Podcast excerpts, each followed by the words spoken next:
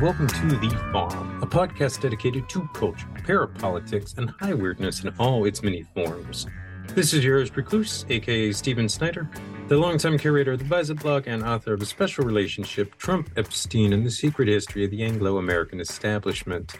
If you like what you hear here today, be sure to check me out at visupview.blogspot.com. That's V I S U P V I E W, all one word, dot blogspot, also all one word, dot com.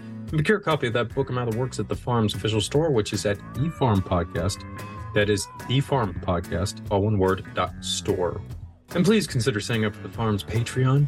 At the lowest tier, you get two additional full length shows per month. That's between three and four hours of bonus material with exclusive guests and content. And our all access patrons have access to the farm's monthly Zoom party meeting, my State of the Union addresses, periodic write ups, dispatches from all the adventures I have, insights into the research that's ongoing over here, and all kinds of other goodies. It's a lot of material, guys, so definitely give that a consideration here. All right, folks, this is a continuation of the Farm's Storied World Anti Communist League series, but with a twist we have been looking at the evolution of the old WACL network from the end of the Cold War up to current day events. And trust me, folks, it's simply incredible as to how relevant WACL's legacy is in 2023. When Keith and I and the rest of the original WACL crew began the podcast series, we saw it as basically a historical undertaking.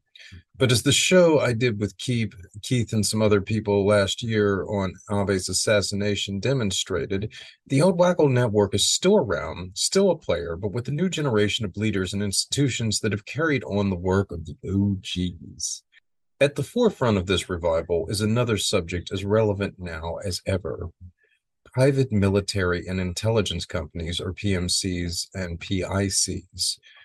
One of the contentions we shall make with this series is that modern day PMCs and PICs have effectively taken up the role, by and large, of WACL and like bodies.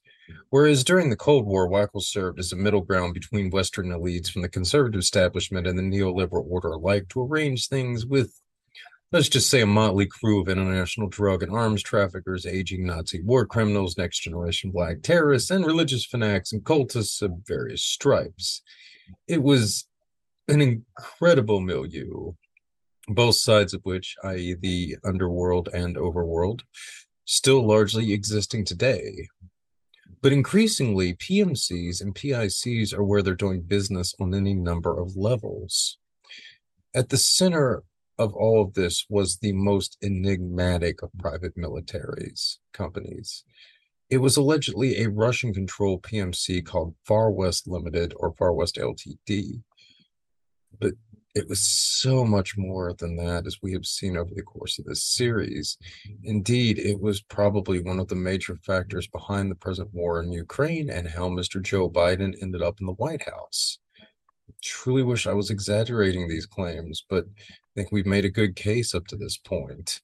We've explored the circumstances that spawned Far West, the origin stories of the people who founded it, its role in the Great Ruble scandal, the Moscow apartment bombings, 9 11, Project Hammer, uh, its involvement in the Wonga coup, its shocking links to the smuggling of nuclear biological weapons, its ties to the Ukrainian Orange Revolution, and the 2008 Russo Georgian War which in and of itself is a majorly overlooked geopolitical event. So, with this outing, as we draw into the end of this particular saga, is going to focus on some figures that have been making a lot of headlines of late namely Paul Manafort, Burisma, Joe Biden, and the intrigues at play in Ukraine leading up to the current war with this whole circle of people here. We're also going to get a lot into Russiagate, uh, how Trump's administration was brought down, how Obama's overtures for detente with Russia were sabotaged, and a lot of other significant geopolitical intrigues. So as with all of the episodes in Far West, this show and the entire series is dedicated to Ed Kaufman, alias Non Diligent. Ed was the absolute heart and soul of the original WACL series. I hope and pray that I have done him justice with this one. As great a researcher as Ed was, he was an even better man. So, on that note, let us start the show. So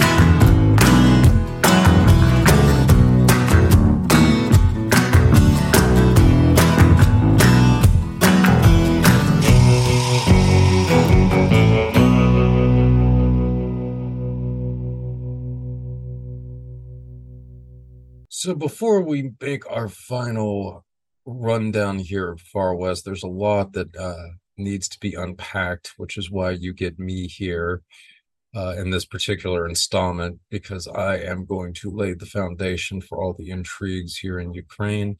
And then in the next episode, Senate is going to explore the implications of Ukraine and a lot of other deep events that were unfolding around the crucial period of 2003 2000 or excuse me 2013 2014 and if it potentially amounts to a kind of global strategy of tension specifically to sabotage relations with russia it's going to be quite an undertaking. And that's all before we wrap it up with one final visit to saudi arabia with ed berger but before we get to that let's get into this unpacking that i've got to do.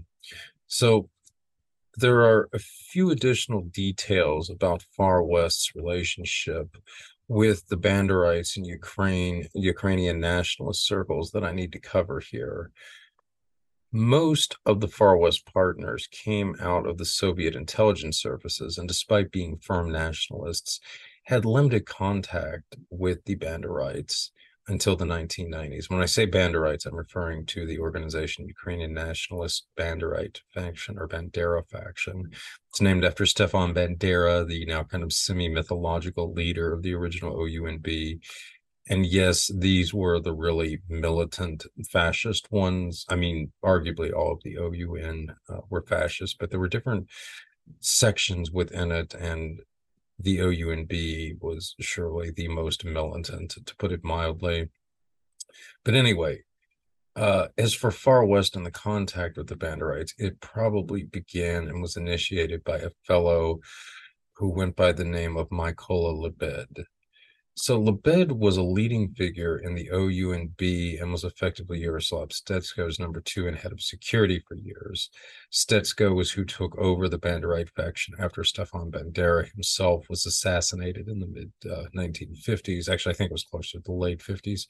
And uh, Stetsko remained as the top guy in the OUNB until the time of his death, which uh, was in the 1980s, if I recall correctly. And then his wife, we'll be hearing about here in a second, became the head for a couple of years before she also uh, pierced the proverbial veil as well.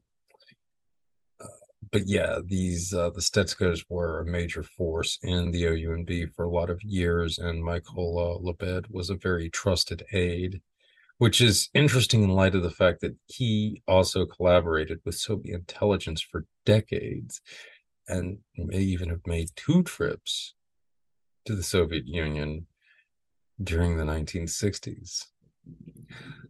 Lebed founded the Prolog Research Corporation in the early 1950s and headed it until 1975. And he still remained active in it until the mid 1980s. By this time, the group was headed by a fellow named Roman Kupchinsky, he also, this is Kupchinsky, that is to say, worked for Radio Free Europe slash Radio Liberty.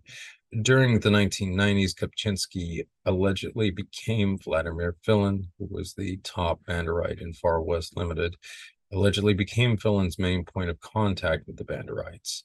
he cultivated this relationship along with that of Alexander Skipalskyi, who then headed the GUR, which is uh, Ukraine's military intelligence. Time it had grown out of uh, the GRU, which was the Soviet military intelligence service, which it had close links to for many years. Anyway, Filin was a senior figure in the Ukrainian GUR and had also been a pretty big figure in uh, the GRU previously, as well as we've mentioned throughout this series. So later, Skipalskyi took over the SBU, which is effectively Ukraine's version of the CIA. This occurred during the knots in the midst of the good old Orange Revolution, which we uh, keep seeming to come back to, right? And if that's not enough, Skipalskyi even headed Viktor Yushchenko's security during this time. Yushchenko, of course, was the figure who was brought to power in Ukraine because of the Orange Revolution, along with his uh, he became the president and then his prime minister was a woman named uh, Yulia Tymoshenko, who we will also be hearing a lot about throughout this. So anyway, keep them in mind. But they came to power with the Orange Revolution, Yushchenko and Yulia Tymoshenko. Okay. Anyway, it's fitting as it seems the Orange Revolution is what really established the Banderites as a force in Ukraine as well. By the time Yushchenko came to power, he was married to a woman named Katriana Yushchenko. She grew up in an OUNB family in Chicago and was taught by Lev Dobriansky, the Ukrainian nationalist and major figure in WACL, and what was basically its successor, the Captive Nations, for many years. Of course, Captive Nations actually predated WACL. Uh, it's celebrated every third week in July. They have the big Captive Nations Summit that's now put on by the Victims of Communism Memorial Foundation, which Dobriansky was a co-founder of, along with Zbigniew Brzezinski, Lee Edwards, and a lot of other uh, foreign policy bigwigs. It's had a lot of ties to the Heritage Foundation for many years, but also the Atlantic Council, which is a big neoliberal body. So a bit of a crossover with all of this, which is fitting in light of some of the stuff that we're going to take a look at here with Biden. but anyway, another figure who joined Katriana from the OUNB with Yushchenko in his administration was a fellow named Roman Zvarych, a protege of Slava Stetsko, that was uh, Yaroslav's wife in the OUNB. And Slava was essentially who took over for Yaroslav after he died and headed the OUNB for several years until uh, she followed him into the great beyond. But anyway, under Yushchenko, Zvarych was a close advisor to the Minister of Justice. So you had a strong OUNB presence throughout Yushchenko's administration, which they made common cause with uh, the domestic nationalists like Vladimir Filin within the security services. Okay. The one kind of happy family, quote unquote, that came out of all of this.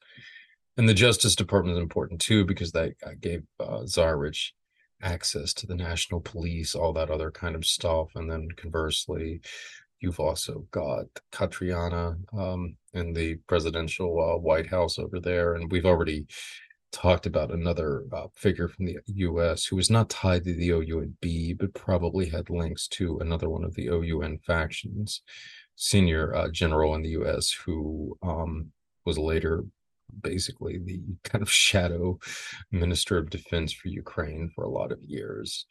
So, yeah, it, it's important to emphasize that there was a lot of both US and OUNB support within the Ukrainian government by this point of time, i.e., the mid knots after the Orange Revolution.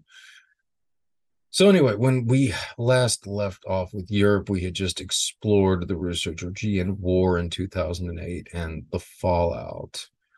Far West hoped to use this as a ploy to bring John McCain to power in the U.S. and restart the Cold War in earnest. This is again unfolding during the elections between John McCain and Barack Obama. Things obviously didn't work out as planned. McCain lost and Obama won.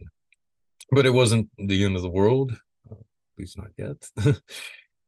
Far West had allies in the Obama White House, most notably good old Joe Biden, along with the uh, retainer Secretary of Defense Robert Gates, who had first come to power. Well, I mean, he had been a major power in foreign policy circles for a number of years, but he had first become the Secretary of Defense in 2006 under Bush II, and then continued in the position under Biden for several years.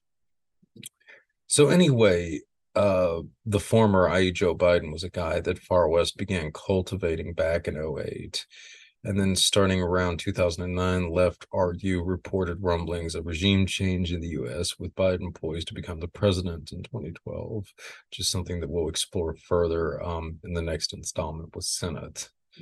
Okay. Um, but anyway, there were already a lot of overtures being made with Joe Biden personally and Robert Gates had probably already been a part of the far west milieu, maybe even going back uh, to the late 80s, as I think we had talked a bit about in uh, some of the earlier episodes. Gates is a guy that goes, you know, that turns up in the far west, or excuse me, the Great Ruble scandal, some of this other stuff you know, back around the late 80s, early 90s, the uh, the proliferation of funds out of Russia by the KGB to stash away and Western banks, just all kinds of incredible stuff like that. But anyway, uh, as for more recent events, it, it uh, Biden obviously didn't become the president in 2012. It took another eight years for that to become a thing. What's more, Anton Surikov, a major figure at Far West, also turned up dead in 09. Uh, basically, you saw a lot of Far West figures starting to turn up dead around this time things simmered down for a bit, but then came that whole crucial 2013 2014 period, which saw the Obama administration taking a much more confrontational stance against Russia. a little bit into that here and much more in the next episode.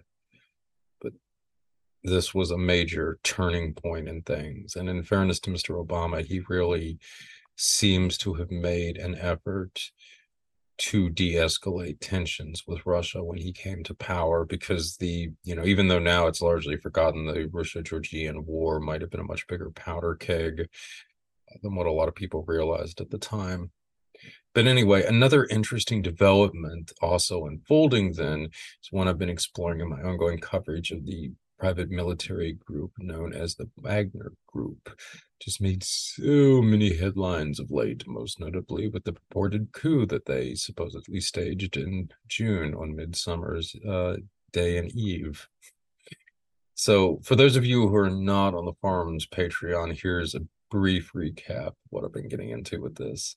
So, preliminary planning for Wagner began around 2008, again, right around the time of the Russo Georgian War, Putin and several of his top generals even met with one of the most notorious PMC heads and founders who we've talked about at length in the series. And that is where the blueprint for Wagner came from. But it wasn't until 2013, 2014 that the push really started to get the group functioning actively. Its first appearance was in the aftermath of the Euromaidan uprisings in 2014. But the blueprints had already been worked on for six years, though there was seemingly a bit of a lull um, after 08 and then going into the 2012 2013 period when things started to pick up again, right? That in mind again as we start looking at all the other events that are unfolding during this time.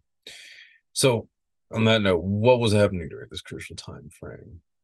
Okay, to unpack that, we need to explore a few additional characters and what they were up to in the years leading up to 2013 2014.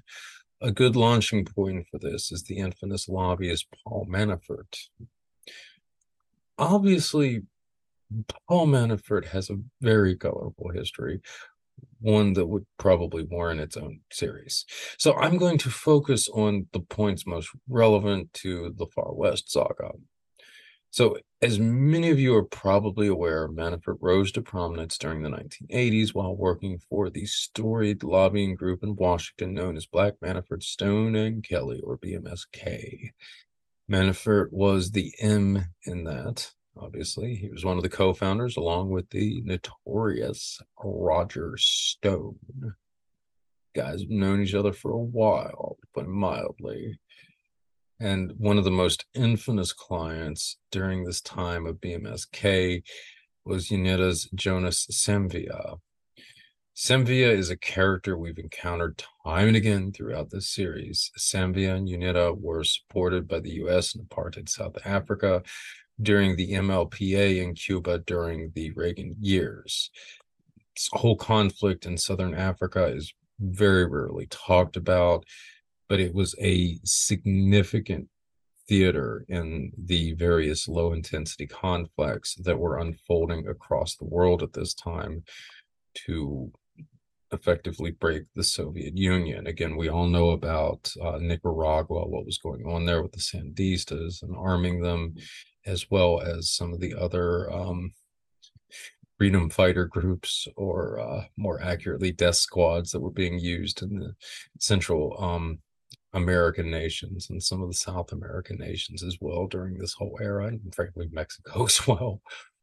Uh, but also, you know, again, you had the stuff with Afghanistan. We all know about that. But Southern Africa, there were a lot of conflicts being fought there in Angola, which is where UNITA was squaring off against the MPLA in Cuba with backing from South Africa and the US. You also had uh, Southwest Africa, now Namibia, that was a major site of conflict um, up until about 1980. Uh, Rhodesia, which is now Zimbabwe, was another hot spot. So it was very a violent time in this region of the world. Okay. And Savimbi was the main uh, figure who was getting a lot of the funding for the United States outside of apartheid South Africa by the 1980s. And BMSK was instrumental in generating this financial support for Savimbi. Savimbi became a fixture at events sponsored by things like the American Enterprise Institute, the Heritage Foundation, and good old Freedom House. The latter is especially interesting as we noted in parts eight or seven and eight of this series, Freedom House became a crucial node in the Color Revolutions network, along with the infamous Open Societies Foundation of George Soros and the National Endowment for Democracy during the 21st century. Color revolutions were first embraced by the Reagan administration, who launched the National Endowment for Democracy in 1983 for such purposes. Freedom House had existed since the 1940s, but appears to have been repurposed during this time. So already you can see this network taking shape, though soon electioneering rather than bullets would be the main weapon used for coups. But I digress. But again, keep in mind this is all unfolding against the backdrop of these quote unquote low intensity conflicts all across the globe, but especially in Southern Africa, in Central America and in Afghanistan. And these are, you know, more or less guerrilla wars or whatever you want to call them. But at the same time, the Reagan administration is also starting to build up the infrastructure for what are now properly referred to as color revolutions or velvet coups or soft coups or you know, whatever acronym you want to use for it. Okay. Um, but this was all kind of being developed during the Reagan Bush years, which I think is significant and something that a lot of people um, tend to ignore. But anyway, after the Cold War ended, the PMC executive outcome, South African PMC executive outcome, with support from elements of the UK establishment supported the MPLA against UNITA in a bid to break Savimbi's forces in Angola once and for all.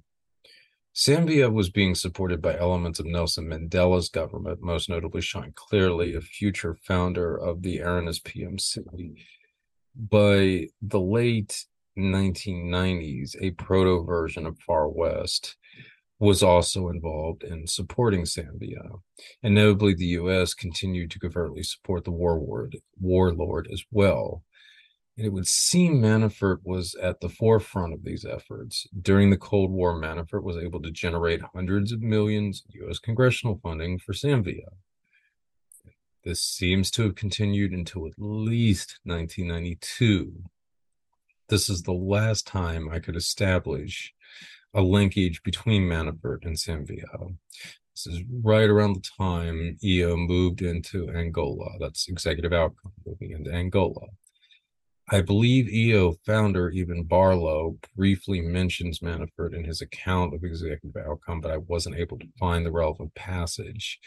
But Manafort does appear to have been a player in Angola uh, up until the mid 90s. After that, I don't think so much, especially by like 1995, 1996. Manafort was probably a lot more preoccupied with running uh, Bob Dole's presidential campaign than shilling for Savimbi bigger fish to fry and you know all that jazz right uh, but this is still playing out around the time that uh, executive outcome was in the midst of their major military operations there that would have been probably like 93 94 if i remember correctly so again just really interesting with all this um, but anyway, it probably goes without saying. Uh, but the next episode in Manafort's career that concerns us are his links to Ukraine. So Manafort's entry into Ukraine is typically linked to the Ukrainian oligarch Oleg Deripaska. This relationship apparently began around 2003, shortly before the Orange Revolution. Deripaska is usually described as a pro Putin oligarch, but things are more complicated than that. For one, he's been a permanent participant in the World Economic Forum since 2007, while the company he once headed was a strategic partner for the WEF. he's also a close business partner of Nathaniel Rothschild and Peter Mandelson, a major figure in the UK Labour Party. Mandelson, who was also behind the UK's highly ritualistic Millennium Dome show, is another big uh, Davos slash WEF lackey as well. So these are the circles that uh, Deripaska has been running in here around the time that he brought um, Manafort into Ukraine, right? But perhaps more importantly, Deripaska was married to a woman called Polina Yumasheva from 2001 to 2018 and Yumasheva is the daughter of Boris Yeltsin's top advisor and stepdaughter to his daughter, Tayana Yumasheva. Tayana and her husband, Valentin Yumasheva, were central figures in Yeltsin's glorified mafia clan, fittingly dubbed the family. Again, you probably heard a lot about these guys throughout this series as well, especially during the Great Ruble scandal. The family was just absolutely instrumental in pillaging Russia and opening it up to exploitation from Western businesses throughout this whole era. And it just so happens uh, Deripaska was also a central figure in the Yeltsin family. Like Alexander Voloshin, we previously discussed, I think in um, episode eight, if I remember correctly. Uh, Deripaska appears to have been a holdover from the Yeltsin years who was used as an emissary by the West to Putin. And even then, Putin appears to have become disillusioned with Deripaska by the end of the Knots. At one point, Deripaska was one of the richest men in Russia. But after being bailed out by Putin during the 07 08 financial crisis, he effectively lost control of his business holdings and much of his wealth. He appears to have relocated to Cyprus after resigning as president of several major Russian companies. And then he was sanctioned in uh, 2022 by the UK over the Russia Ukrainian war, uh, which, despite being pretty critical of Russia's involvement. In fact, uh, the Russian state seized Deripaska's property over his criticism. So he kind of got it from both ends, the uh, the West and the East, right? So, in other words, while Deripaska is unquestionably an oligarch, just how pro Putin he is is pretty debatable. Like much of the Yeltsin family, his principal concern seems to have been with looting Russia and Eastern Europe. And then this is the guy who brought Manafort into Ukrainian politics, which is fitting to put mildly. So the same ambiguity hangs over another close Ukrainian partner of Manafort's, Dmitry Firtash. Firtash is reportedly who brought good old Paul Manafort into aid the supposedly pro-Putin president Viktor Yanukovych, Yushchenko Yanukovych. Needless to say, Firtash has a murky background. Firtash cultivated a close relationship with Viktor Yushchenko, the previous president of Ukraine, the one who came to power during the Orange Revolution, to the point of contributing to the downfall of his administration. It involved an oil company known as Rosenergo, which was partly owned by the Russian oil major Gazprom and partly by Firtash. Firtash convinced Yushchenko to sign a sweetheart deal with Rosenergo, which outraged Prime Minister Yulia Tymoshenko and shattered the Orange Coalition. So once Yushchenko's fate was sealed, Firtash jumped ship and hitched his cart to Yanukovych, right? Supposedly, Firtash's rise among the Ukrainian oligarch ranks was aided by Robert Maxwell's old partner in crime, Semyon Mogilevich, other guy we've heard about throughout this series, especially in the first installment when we were getting into the looting of Russia, right? So it was noted there that Semyon uh, was part of Robert Maxwell's efforts to stash away KGB funds in the West as the Cold War was winding down. Firtash insisted that he severed business ties with Mogilevich back in 2003, but suspicions have remained. Anyway, this was the guy who brought Manafort in to advise and work with Yanukovych, but once Manafort starts working with Yanukovych, the supposedly pro Russian president makes a curious decision after coming to power in 2010. Yanukovych begins holding talks on trade and cooperation agreements with the European Union. Yanukovych was set to sign a deal with the EU in November 2013. But in September, Russia threatened to impose punitive tariffs that would cost Ukraine billions and lead to a default of $15 billion loan by the nation. And Russia also threatened political instability in the East, which could lead to its intervention, which is exactly what ended up happening. Thus, the stage was set for Euromaidan, Students backed by the Ukrainian oligarchs began fierce protests. They centered in Maidan Square, which was so instrumental to the Orange Revolution. Yanukovych tried to ban the demonstrations, but that only exasperated the situation. Just a few years prior, Ukraine had witnessed the rise of the Svoboda Party, it grew out of the paramilitary wing of the Ukrainian National Assembly. So during the Orange Revolution, this group provided security for Yushchenko's supporters. Even at this point, it was partially drawn from the ranks of veterans of the 1992 Moldova Transnistria conflict, the 1993 Georgian Abkhazia War, the 1995 Chechenian War, and the 1999 Kosovo War. And in the case of the Chechenian War, they supported Chechnya against Russian forces, meaning they possibly fell into the, uh, the orbit of Far West as far back as then.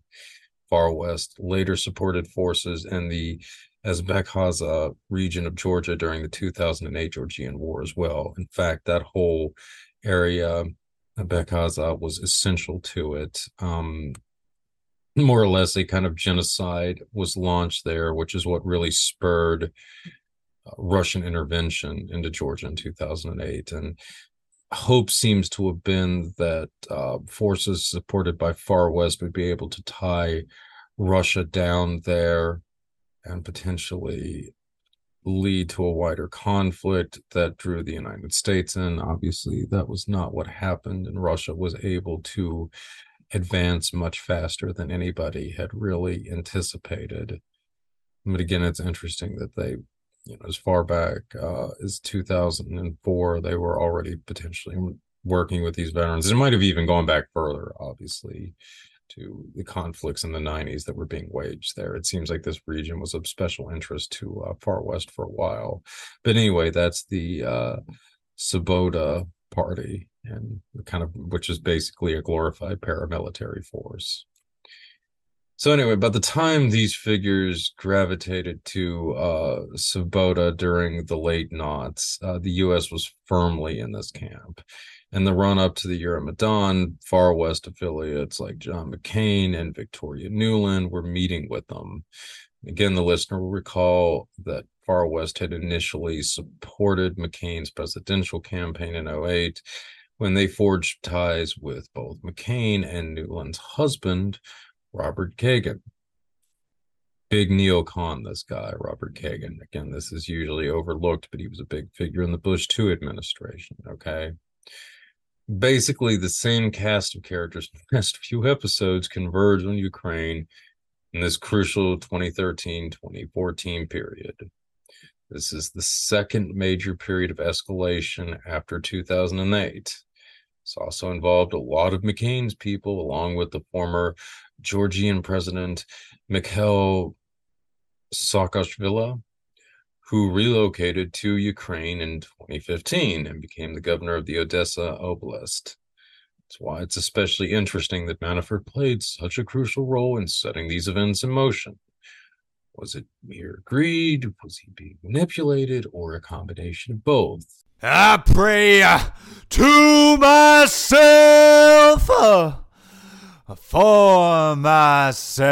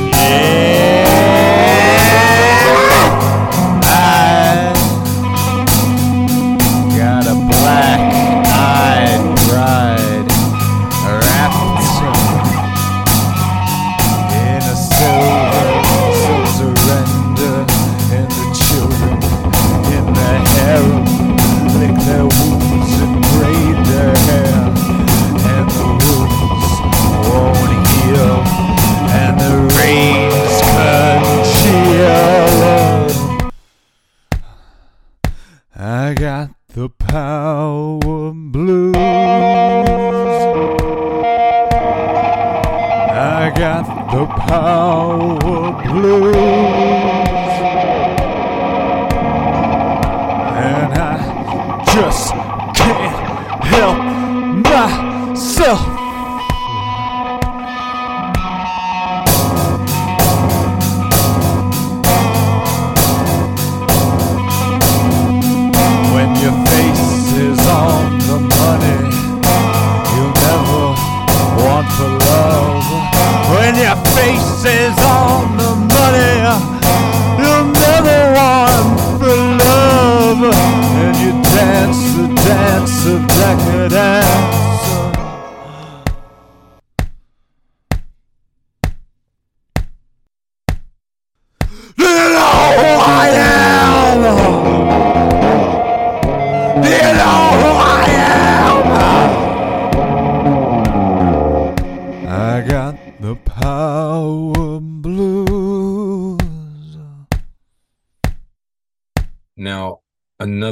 Interesting guy to turn up repeatedly in the Manafort saga goes by the name of David J. Kramer.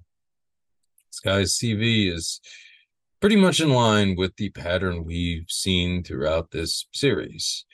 Before doing his Soviet studies at Harvard, he spent much of his college years at Tufts University. Again, this school has long been associated with Gene Sharp and his particular method of color revolution. Keep this in mind for some Kramer's later activities. So Mr. Kramer arrives in Washington in 1993 and takes a job at the Center for Strategic and International Studies.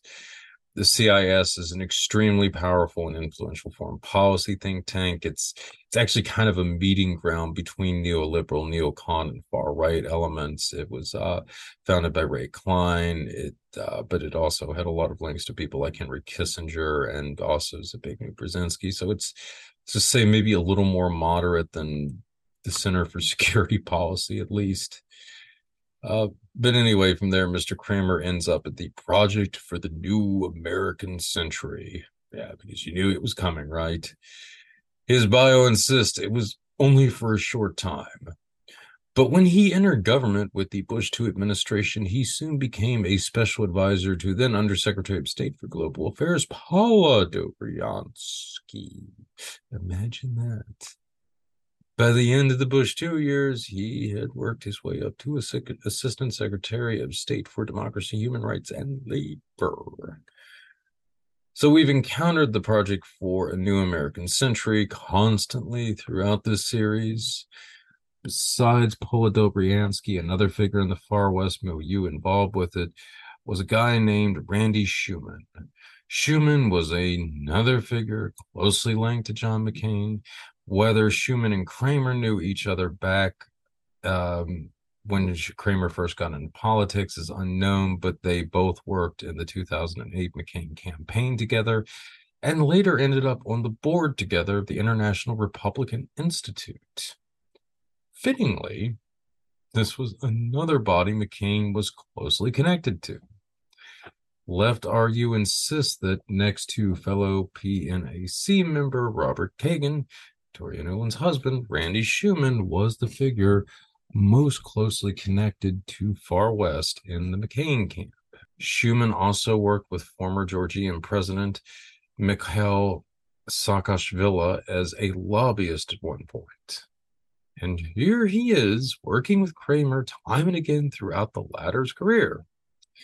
So Kramer is the Assistant Secretary of State for Democracy, Human Rights, and Labor in 2018, which is post that has historically worked closely with a lot on a lot of color revolutions with groups like the National Endowment for Democracy and the Open Society Foundation, Freedom House, all the usual suspects.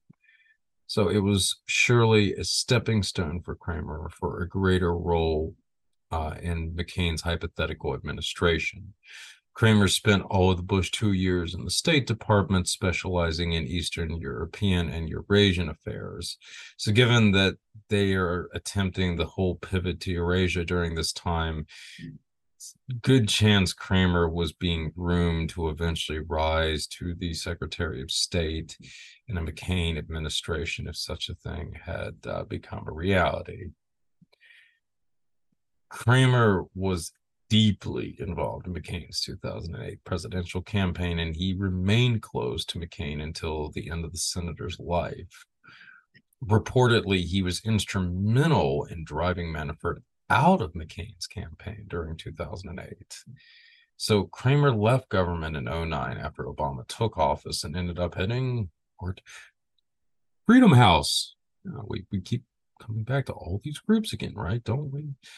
Kramer held this post until 2014.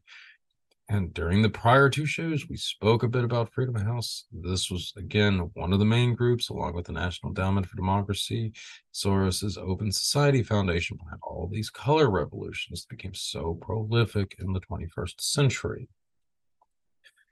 So, anyway, after Kramer leaves Freedom House, he ended up at the McCain Institute, because of course he did, right? In 2016, the infamous former MI6 asset Christopher Steele gave Kramer the equally infamous Steele dossier to pass on to John McCain. But instead, Kramer, in his infinite wisdom, leaked it to the press, thus causing a major incident with all of that. He also supported the efforts of Fusion GPS to legitimize the dossier and take down Manafort during this time. And Fusion GPS is interesting. It's another private intelligence company. It was also almost entirely founded by journalists. Another intriguing component of this. Kramer and Fusion GPS co founder Glenn Simpson had known each other since the Noughts when Simpson was working as an investigative journalist centered on Eastern Europe for Wall Street Journal. As we've noted throughout this series, Far West operated through the media a great deal. So it's especially interesting to find a figure like Kramer turning up in the Fusion GPS saga. Of course, this was a big part of Russiagate, which certainly has a Far West flavor to it. And given McCain's links to Far West since at least 2008 and his central role in Russiagate, it, eh, it cannot be discounted that the two are related.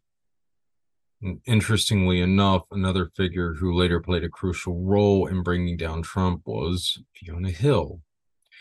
Hill was one of the anti Russian hawks on Trump's National Security Council, and she later testified against him in the first wave of impeachment hearings. And she was also believed to have been cultivated by Far West as far back as the Bush II administration. She was a protege of Fritz Ermarth. What's more, she apparently knew Christopher Steele since at least 2012. Thus, it would seem there was a distinct lineage to Far West among the anti Trump forces. Besides obvious figures such as Phelan's reputed business partner, George Soros, of course. What's really interesting about all of this is that there was an earlier Russiagate and one that you've never heard of. So this one unfolded in 1999 just as Al Gore's presidential campaign was gearing up. Naturally, it involved the good old Bank of New York and the great ruble scandal, which we detailed at length in a couple of the prior shows. So, again, this is all playing out with the same crowd of actors here. Gore's relationship with uh, Russian Prime Minister Viktor Chernomyrdin was used to implicate him in the scandal. Left RU alleges that a major source of dirt on Gore's involvement in these intrigues was none other than Fiona Hill's mentor, Fritz Ermarth. So perhaps we shouldn't be so surprised by all the figures in Far West milieu turning up again in Russiagate 2.0, especially Fiona Hill playing such a major role in all of this, right? So shifting gears, let's briefly consider the whole Burisma thing. There appears to be a tangential Far West linkage, but not nearly to the extent as Russiagate. So, Burisma, in and of itself, is not as important as the company which actually owned it, namely the Privat Group. And the major figure behind the Privat Group is a Ukrainian oligarch named Ihor Kolomoisky back in the post Orange Revolution years, Kolomoisky supported Yushchenko's regime.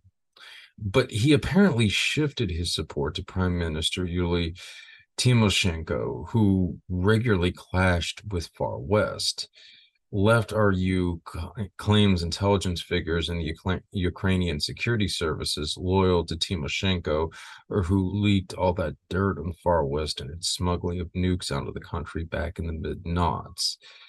Tymoshenko was always kind of seen as a bit of a middle ground between uh, the pro-Russian forces in the Ukrainian government and the uh, fanatical Banderite slash pro-U.S. forces. Tymoshenko was maybe more pro-Europe, though certainly not anti-U.S., but not as committed to the U.S. and NATO as the Banderite faction was, which was much more closely aligned with Far West as well.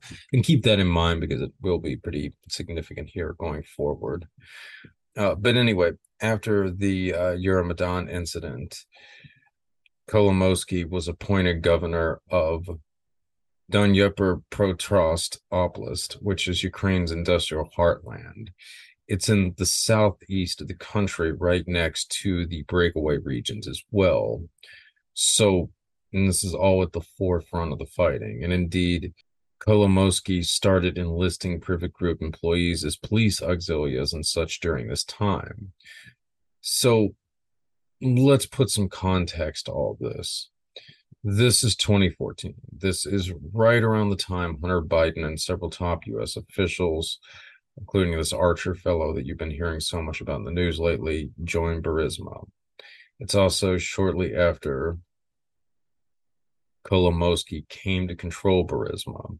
Previously, it was owned by a uh, oligarch close to um, Yanukovych, the pro-Russian uh, Ukrainian president. Should pro-Russian in that is, by the way, in quotations. But anyway, uh, this is also around the time what eventually became the Wagner Group started making its first appearance in eastern Ukraine. But to return to Kolomoisky, so he's appointed by Alexander Turchinov, who was Ukraine's interim president during the in between the regimes of um, Yanukovych and uh, Petro Poroshenko, who came to power in mid 2014. That's uh, Poroshenko, by the way. Turchinov had previously headed the SBU, Ukraine's version of the CIA. He was also close to Tymoshenko and played a crucial role in the investigation of Paul Manafort's crucial business partner, Dmitry Firtash. This was related to the Rosenergo scandal, which again is what brought down Yushchenko's regime. This is the Orange Coalition that I'm talking about here. Okay. A major factor in that was Yushchenko's dismissal of Turchinov as head of the SBU in the midst of the investigation in 2005. This is also around the time Far West role in the nuke smuggling was leaked by the Ukrainian security services. So it's possible Turchinov is tied in with all of this. So Poroshenko comes to power and clashes with Kolomoisky. Poroshenko seems to be heavily into the Banderai camp. He brings Saakashvili in from Georgia and makes him governor of Odessa. And reportedly, um, Poroshenko was also close to Igor Urbaninsky, the owner of the Kalbi Group. Again, the listener will recall the Kalbi was the shipping company implicated in smuggling the nukes with Far West. Supposedly, they even owned Far West outright. My general sense is that there was a strong Far West president in Poroshenko's administration, though he later dismissed Saakashvili and that led to a public feud, but it was probably driven more by either man's political ambitions. Before that, Saakashvili and Kolomoisky clashed fiercely in public. Okay, very colorful uh, comments were made uh, by one man about the other, and vice versa. So the next round of elections are in 2019, and this famously brings Zelensky to power and he received a lot of support from Kolomoisky in this election. A lot of interesting stuff starts happening around this time. So Cofer Black, a former CIA officer and Blackwater employee, joins Burisma's board in 2019, along with Hunter Biden, who had been there since 2012. And the U.S. starts investigating Kolomoisky uh, as well. And this comes after an intense investigation in Ukraine, which resulted in a firm company, Privat Bank, being nationalized. It was a part of the Privat Group.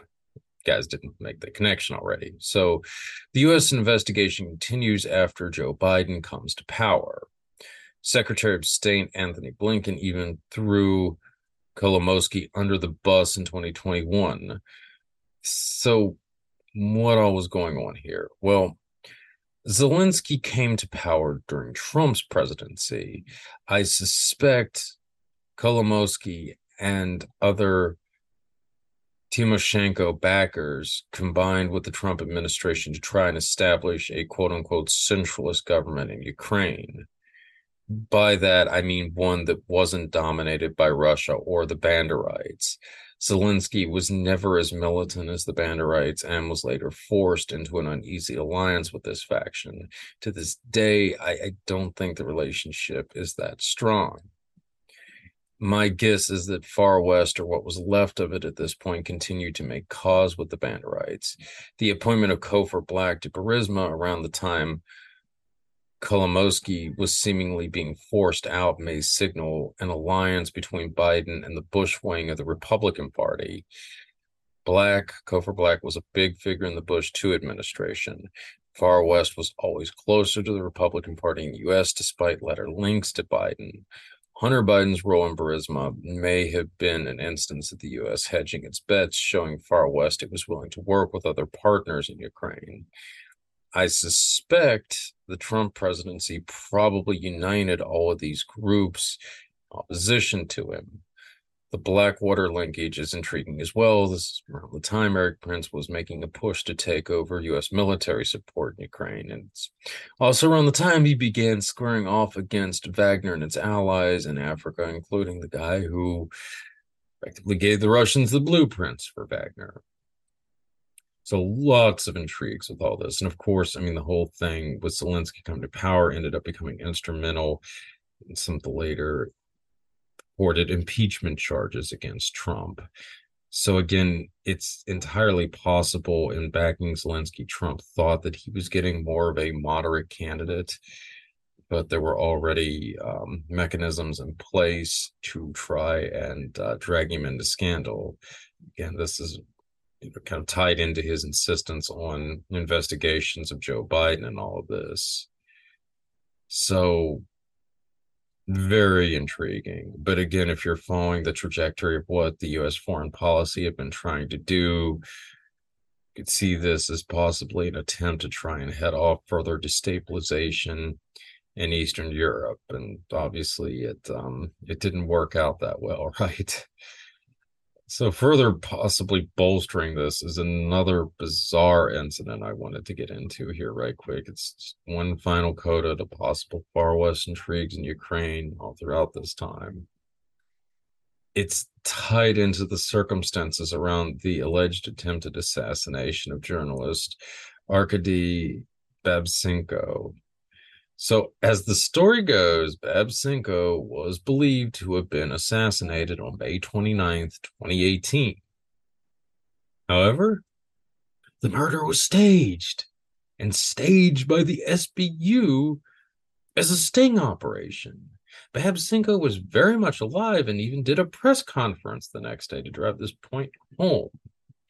Supposedly, the SBU staged his murder to implicate Russian involvement. The man who put up the money for Babchenko's murder was a businessman working for a German Ukrainian arms firm. Supposedly, his father, a guy named Lev Herman, was an associate of Jan Mogilevich from back in the day. That same gangster we keep coming into time and again. But the younger Herman was either working with the SBU or had been turned by them at this point. This was to ensnare the actual contractor for the murder, a Ukrainian citizen named Vyacheslav Pivovarnik. So Pivovarnik was also involved in the arms industry, and he was working in Russia at the time and had links to Vladislav Surkov. We've mentioned him before. At one point, he had a lot of influence with with Putin. He's kind of the guy who's credited with the postmodern approach to psychological warfare that the Russians have supposedly mastered. Right. Um, he also has drawn a lot of ire from uh, the Orthodox, uh, far right Orthodox factions within Putin's uh, Russia, as well as far west as well, or excuse me, of the Wagner group as well. So it's interesting that he's drawn the ire of some of these groups here. And as we had discussed uh, previously, it seems like um, Surkov might have been collaborating, at least indirectly, with Far West at one point. So keep that in mind in light of some of the stuff here that we're about to unpack, okay? Anyway, Surkov was central to the Russian angle the SBU was trying to sell. But uh, Pivovarnik had an interesting version of events. Okay. He claimed that he was recruited by a Kiev based outfit called the Institute of Geopolitical and Economic Research. This group was run by a fellow that we talked about at the beginning of this. This was Alexander Skipalskyi, the first head of the GUR and the later head of the SBU. And more importantly, this was allegedly Vladimir Filin's boss back in the 1990s with the GUR in Ukraine. Supposedly, Skipalskyi was also a major point of contact for the U.S. Banderites beginning around this time in the mid 90s. So, Pivovarnik alleges that Skipalskyi recruited him to infiltrate the team around Surkov, and in return, Pivovarnik could smuggle all the arms that he wanted to to his heart was content. His mission was to encourage Surkov to provoke Putin into launching a series of terrorist attacks in Ukraine. Further, Pivovarnik claimed that he was an asset of the GUR throughout this time. So basically, it seems like after Pivovarnik was unable to manage this, the Ukrainian security services attempted to carry out their own false flag by staging Babchenko's murder and attempting to implicate the Russians via Pivovarnik. This seems to be pretty consistent with Far West modus operandi and features several figures linked to the group. And if that wasn't enough, Babchenko has put forward an interesting name for the actual mastermind behind his purported attempted murder. Wagner founder Yevgeny Prigozhin. Supposedly, this was over the investigative journalism that Babchenko had been doing on Wagner. It was some of the first serious press the private military company had received. And again, this this can't be discounted, in my opinion. It's possible Babchenko was part of the broader Far West milieu. Babchenko was in the Russian military prior to becoming a journalist, and he fought in both Chechnya wars. He could have potentially encountered Far West figures as far back as then. And if I'm right about Wagner being set up as a rival to Far West, it would make sense Far West would attack it partly through the press. This was something that they absolutely excelled at. And to a certain extent, you can maybe even see echoes of the later purported coup that Wagner staged in uh, June of 2023 again, this, in my opinion, was a kind of sting operation, not unlike what the SBU was trying to do with Pivovarnik.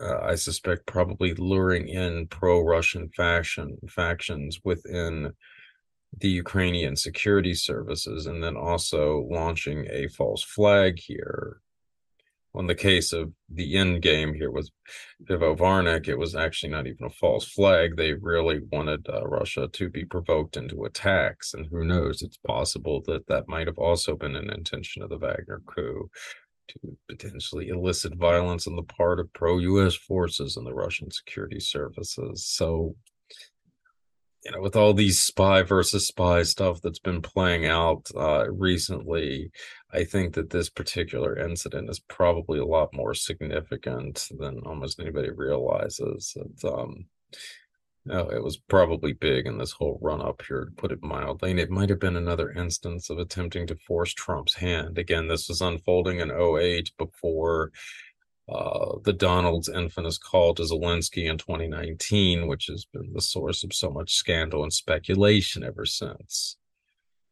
So, on that note, before I start getting too far into present day, let's just step back here for a minute and return to the 2013 2014 period. So, Left RU suggests that upon taking office, the Obama administration attempted detente with Russia and indeed, after the Russia Georgian War in 2008, tensions did abate for a time. But then came 2013 2014 period, which put us on the course for today's conflict in Ukraine.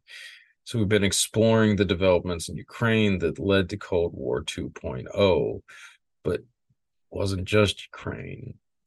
As I had hinted at at the beginning of this, there was a major undertaking across the globe which again we can maybe draw parallels to in the 1980s with all those low intensity conflicts that the US started against Russia and which were so instrumental in bringing the Cold War to a conclusion as a decisive US victory.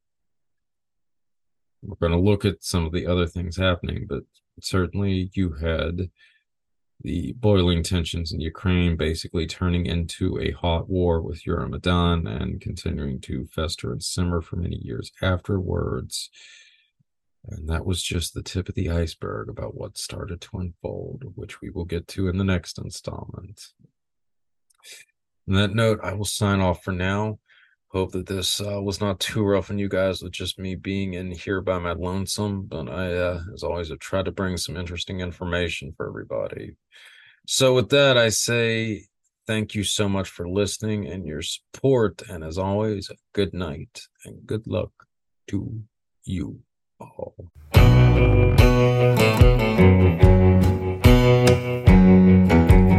Come on, baby, pick me up. Out here in my wiki. Sick and tired of fucking up. Sick and tired of pushing luck. Voodoo blue got juice in it. Swallow what I'm about to spit. Done got 86 from the Copper Queen for singing this. I took it to the Gold J. We were right, my people there, they feeling me. Down low, skin row, more characters than Stephen King.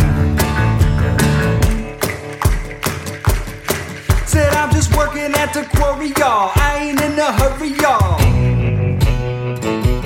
Come on, baby, pick me up. In my wiki up. Stuck down in this stick. Hut is hot as hell, I tell you what. Put it up and knock it down. Moving on that bigger route. Come on, mama, jump down. Turn around, do it for me. Stick it out. Say one, two, three, Geronimo. Jump, baby, we gotta go. Hands tied, blindfold. Jump into that battle zone. I said it's time to get the fuck out, cause they done let the wolves out. They're coming with that heat, mama shooting up the street. Mama, fight or flight adrenaline, you feel that little tingle in your feet. Mama, no retreat, mobilize your whole fleet. Hit the street, tell me that you good for it. You want peace, go to war for it. Say one, two, three, Geronimo. Jump, baby, we gotta go. Screaming with me, scream Geronimo.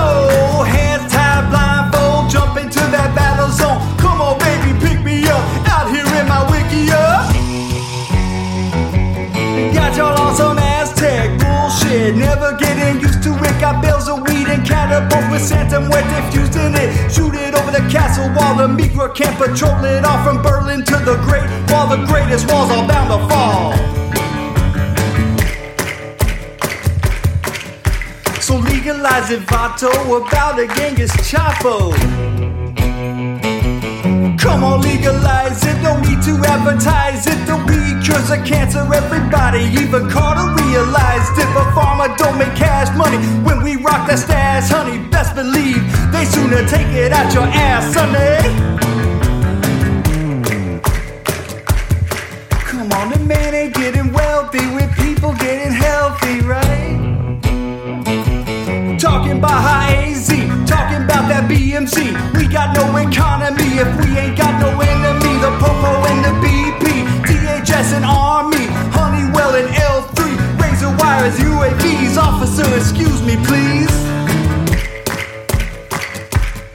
Said I'm just eating my burrito, not the droid you're looking for. See you all on payday. See you at the Safeway. Bisbee lives on crazy checks. BP on that fast pay. I sing my hoodoo blues, y'all. I don't make the rules, y'all. Just paying my dues, y'all. But I'm just saying, sorry, hippies. If Great White Father don't make payroll, forget about your maypole. It's just the one thing that ain't too clear. I said people always bitching about the government here, but that war our whole civilization. What?